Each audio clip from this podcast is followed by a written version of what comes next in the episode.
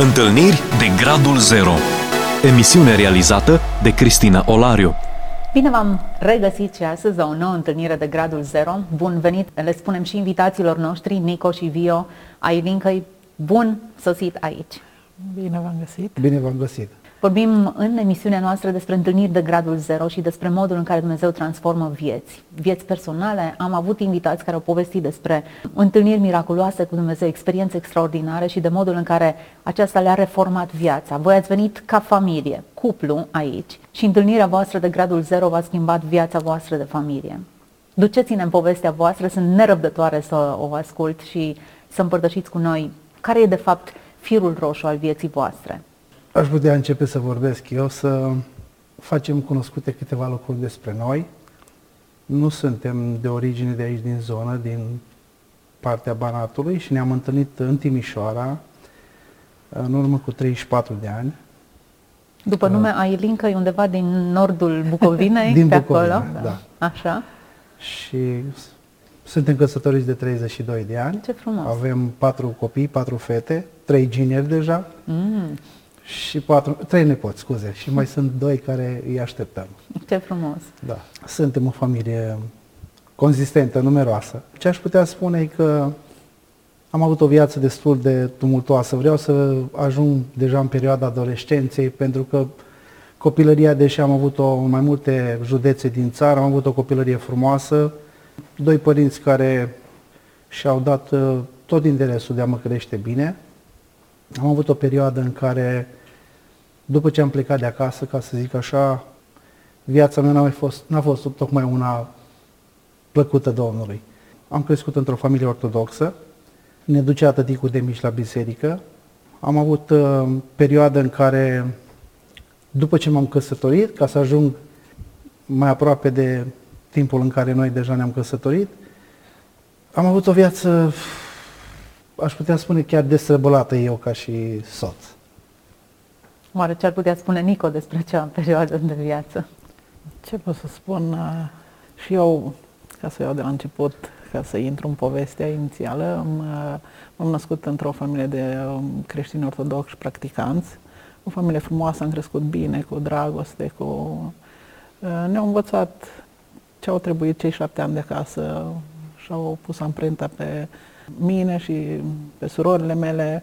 Am venit în Timișoara și am crescut pe lângă Vatra Dornei, în Broșteniul, Creangă. Aici l-am cunoscut pe Vio, ne-am căsătorit. Dragoste la prima vedere? A... Sau a fost nevoie și de a doua? Da. Ideea e că după treizeci și doi de ani suntem aici plini de...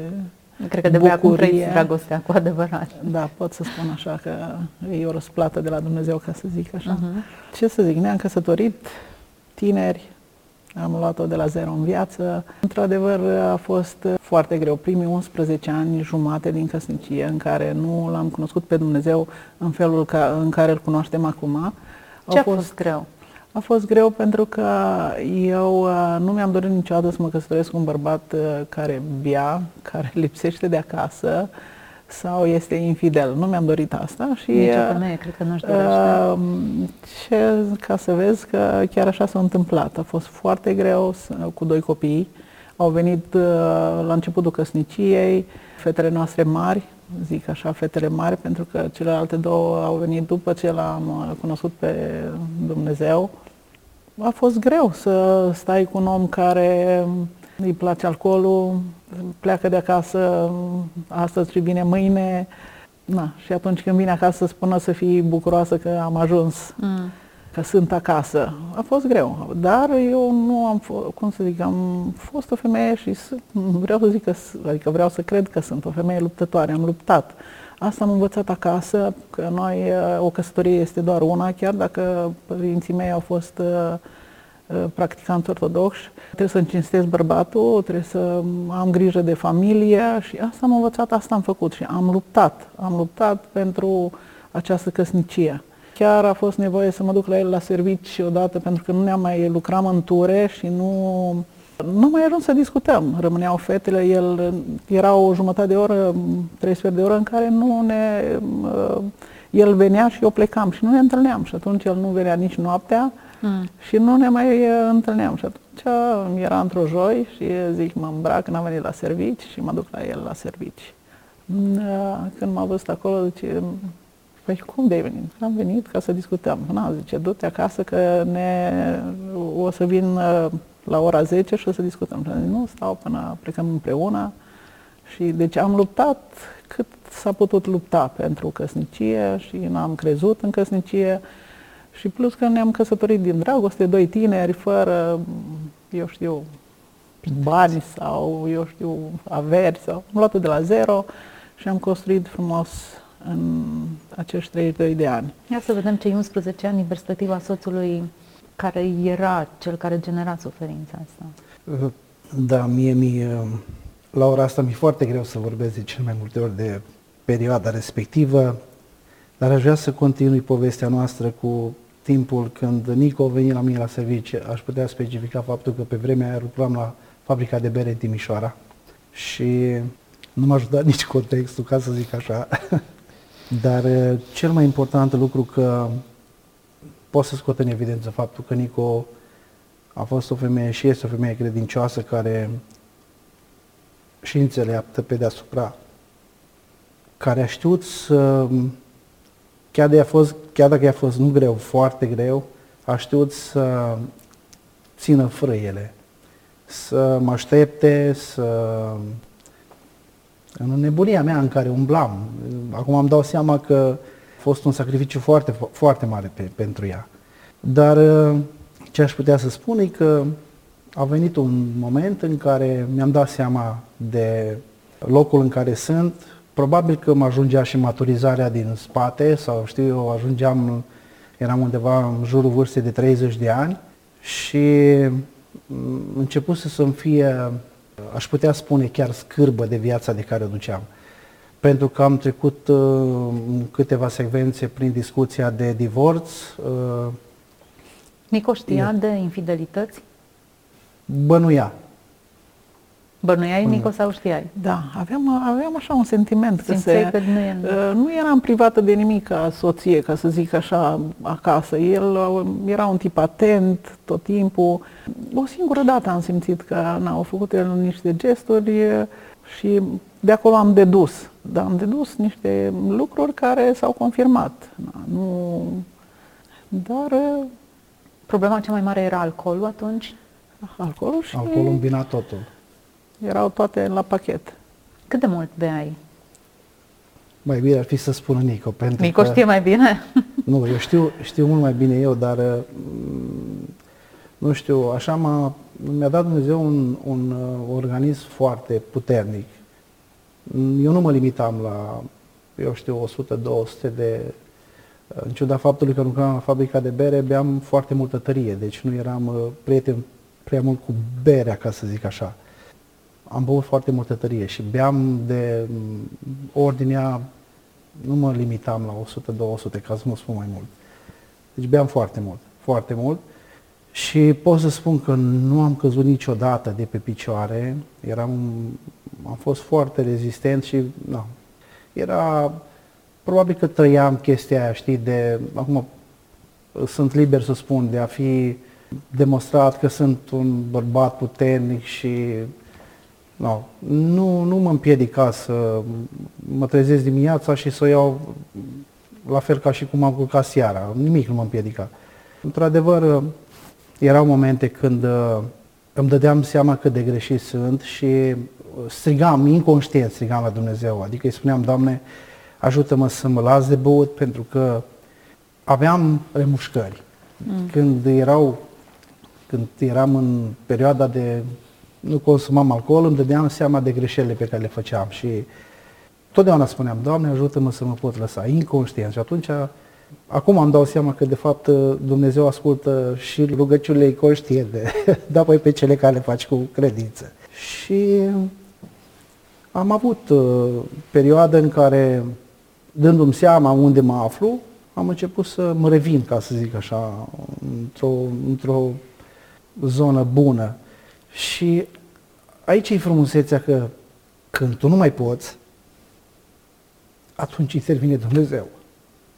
lângă noi, în apartament, în garsoniera în care locuiam atunci, s-a mutat o familie, familia Recheșan. S-au mutat lângă noi și începusem cumva diminețile noi să ne hotărâm, adică ne-am fost hotărâți să mergem undeva la o biserică. Am zis, cred că doar Dumnezeu o poate schimba. Și ne mințeam de foarte multe ori dimineața, mai ales eu.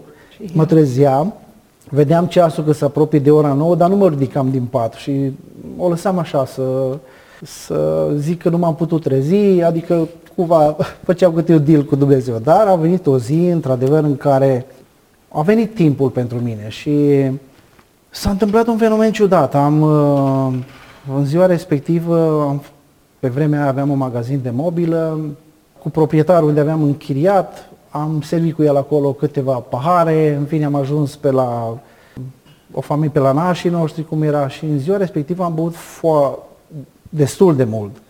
Spre seară am ajuns acasă și i-am zis lui Nico că nu era suficient, trebuia să... Nu mai lucram la fabrica de bere, deja aveam șase șapte luni de când nu mai lucram și acolo a fost tot un plan al lui Dumnezeu care pur și simplu m-a scos. Te scos de acolo. Da, m-a scos de acolo. Și a doua zi am venit seara acasă, după ce am fost și am mai băut câteva beri, nu vreau să le spun numărul, că o să zică cineva că... Era coma alcoolică. Da. Și... Te simțeai rău când bei așa mult? Sau erai nu. agresiv? Sau cum se manifesta? De, de agresiv nu pot să spun că nu eram, chiar de cele mai multe ori mi se părea că, acum îmi dau seama, parcă și căutam uh, scandal, deci eram... Uh, dar uh, da, așa m-a păzit Dumnezeu de foarte multe ori, din foarte multe primejdii, fără să conștientizez pe atunci. Și în dimineața respectivă m-am trezit, uh, mi-aduc aminte, Nico mi-a pus să am mâncat, am plecat la magazinul de mobilă pe care l-aveam, dar am simțit că nu mă simt chiar bine. Și una din fiicele mele, era în vacanță și au zis, tati, eu merg cu tine pentru că văd că nu ești bine și mai bine să, fim cu, să fiu cu tine la magazin. Am simțit o durere în zona inimii, aș putea spune că nu prea primeam aer, respiram foarte greu. M-a ținut așa vreo două zile. Și, dar în ziua respectivă, când am ajuns la magazin, aveam magazin de mobilă și aveam canapele acolo. Am putut chiar să stau întins pe una din canapele și timpul ăla știu că am avut o, un moment în care am spus, Doamne, dacă mă scapi și nu mor, nu o să mai pun alcool în viața mea în gură. Și rubați-l de cuvânt. A fost uh, un moment uh, destul de greu pentru mine, pentru că vreo trei zile m-am simțit așa, dar n-am băut în toată perioada asta. După aia a urmat momentul în care, într-una dintre zile, în serile premergătoare, am bătut la uh, Lidia la ușă și am spus, uite, îmi doresc să mergem la o biserică. Și de aici începe povestea noastră cu Dumnezeu. Am avut uh, momente, pot să spun, atâta de frumoase în care mi se pare că oamenii câteodată nu ne înțeleg. Și am ajuns într-adevăr la o biserică, stăteam undeva în Calea Șagului, noi ne gândeam să mergem la o biserică cât mai aproape, am ajuns tocmai în Calea Radului, dar aș putea spune că de aici începe povestea noastră frumoasă. Nico, ce înseamnă mersul la biserică pentru voi? Eu aș vrea să dau puțin în urmă, uh-huh. ca, să înțele- ca să înțelegeți de unde... Am ajuns, cum de am ajuns noi aici. Părinții mei în nouăzeci și unu s-au întors la Domnul, l-au cunoscut mm. pe Dumnezeu. Noi suntem patru fete și clar că după aceea părinții au început să mijlocească, să se roage pentru noi. Și nu erau telefoane decât fixe pe atunci și mama îmi scria la fiecare de fapt, dar n-am scria scrisori.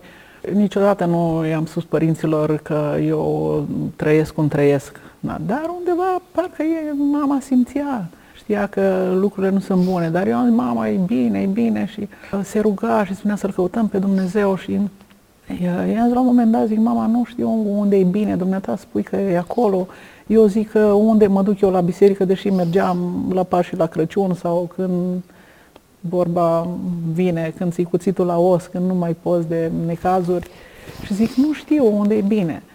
Și atunci au zis că ține o zi de post și întreabă-L pe Dumnezeu unde este bine. Și așa am făcut, am luat o zi de post și uh, am avut un vis.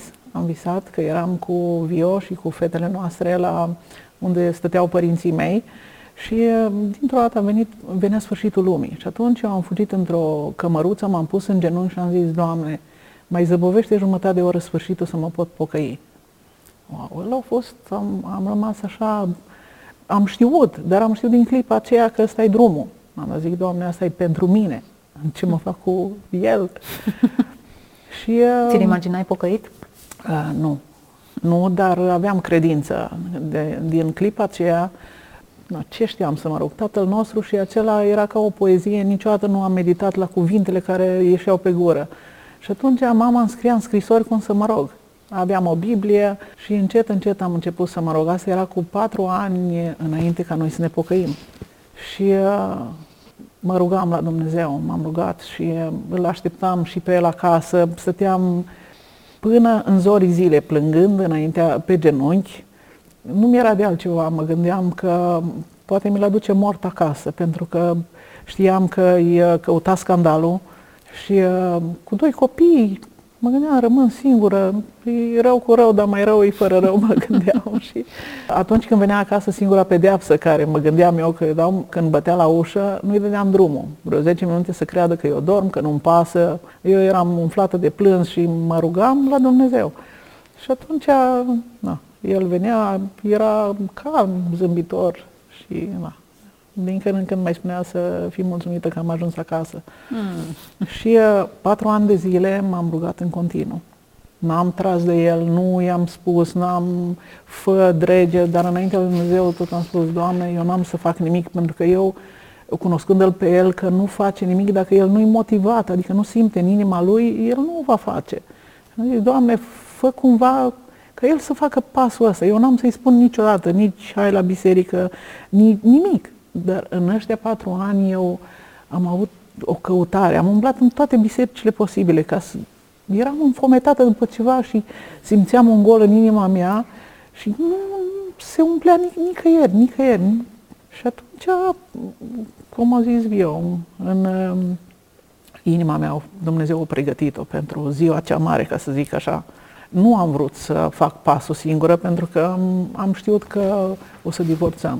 Pentru că el avea drumul lui și nu, nu na, eu eram scârbită de la începutul tinereții, după ce ne-am căsătorit, la petreceri mai mergeam și eu, dar de la o vreme n-am mai putut. Ne și certam pe tema asta.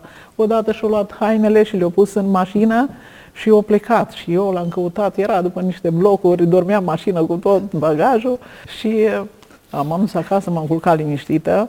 Și atunci, na, el a venit și zice: nu te duci să-mi aduci?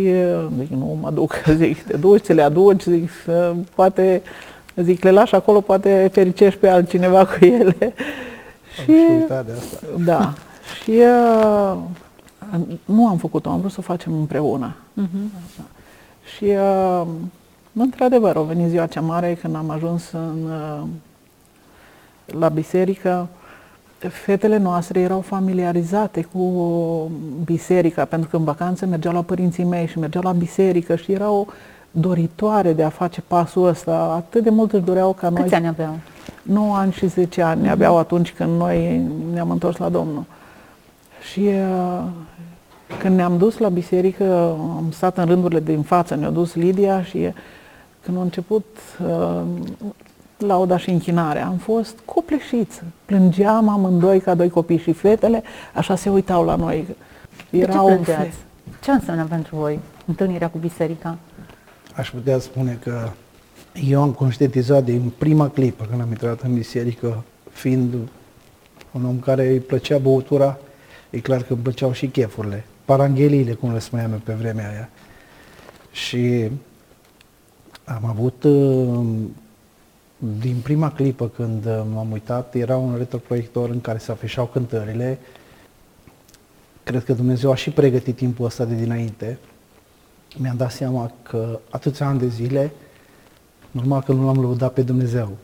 Îmi plăcea când mergeam la o petrecere, la o nuntă, oriunde eram și omul chefului, adică trebuia să cânt un cântec, o, să cânt ceva, să, și dacă nu-mi dădeau microfonul, muzicații care cam aveau probleme cu mine.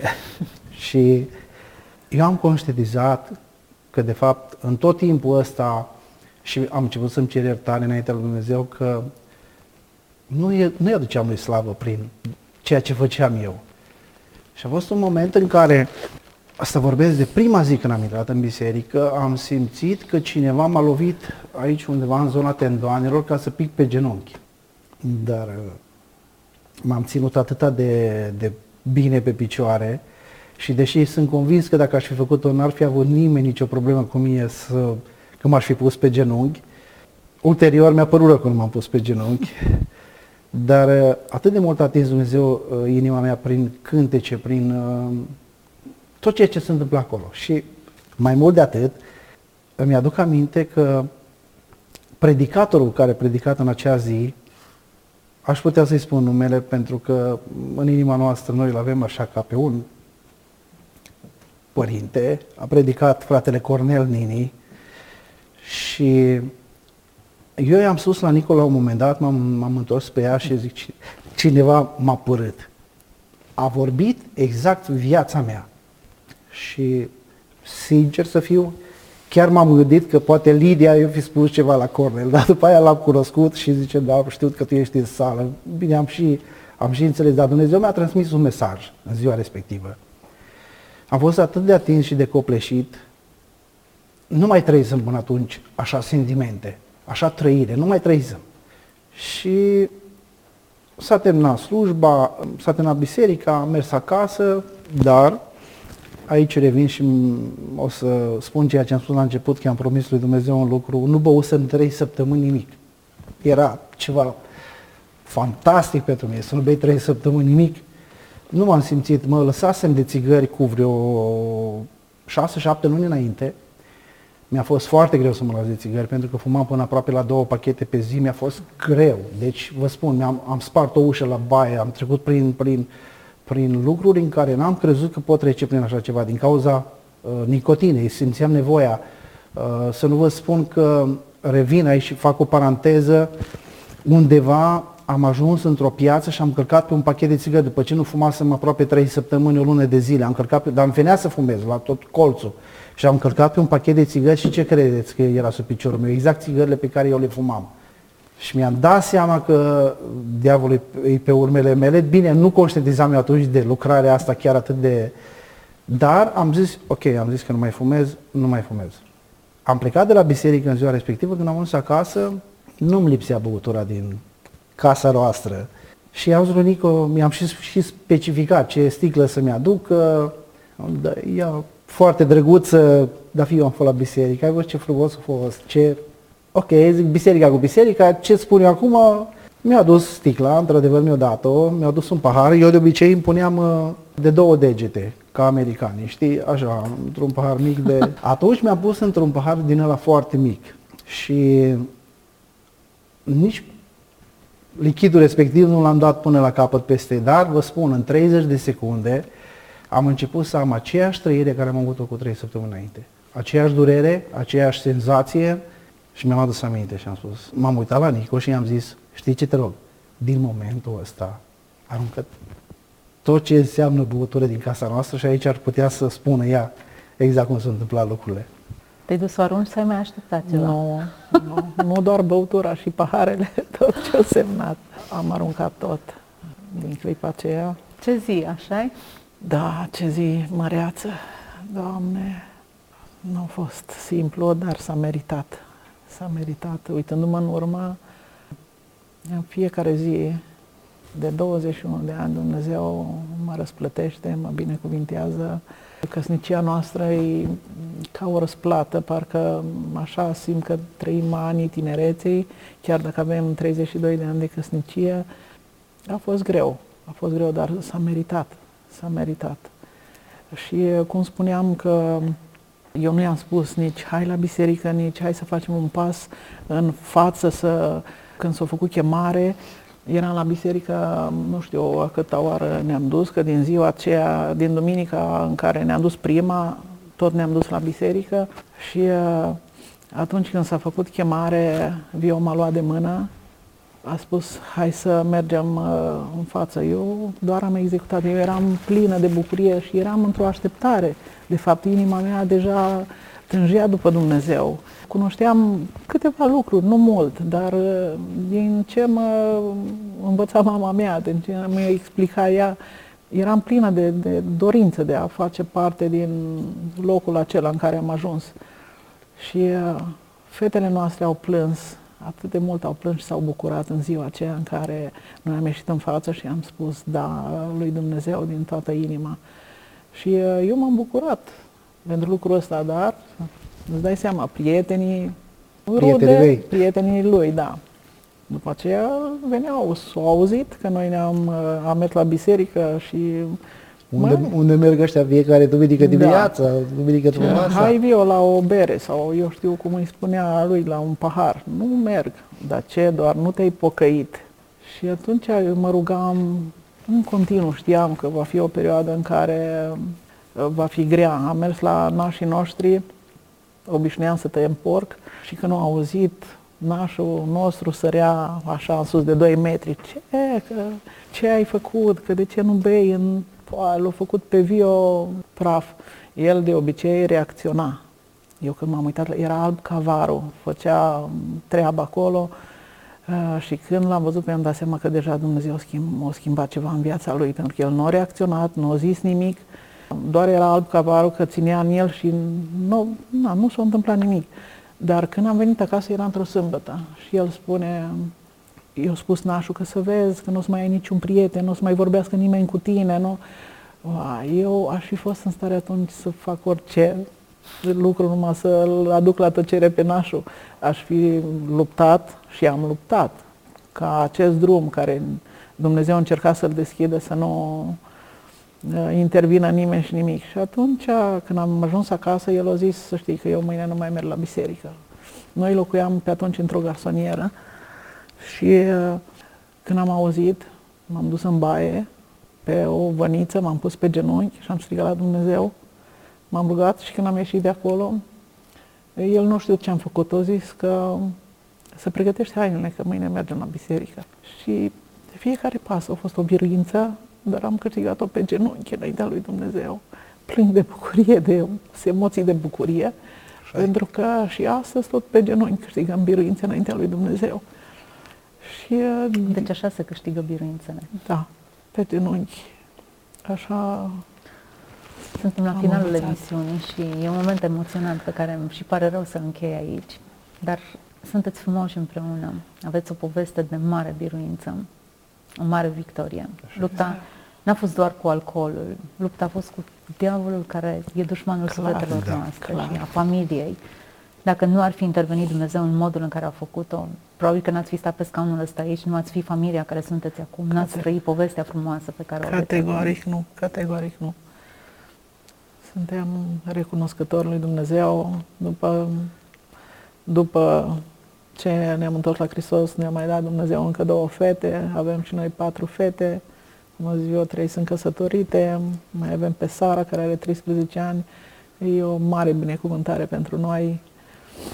Și să zic, suntem mulțumitori lui Dumnezeu.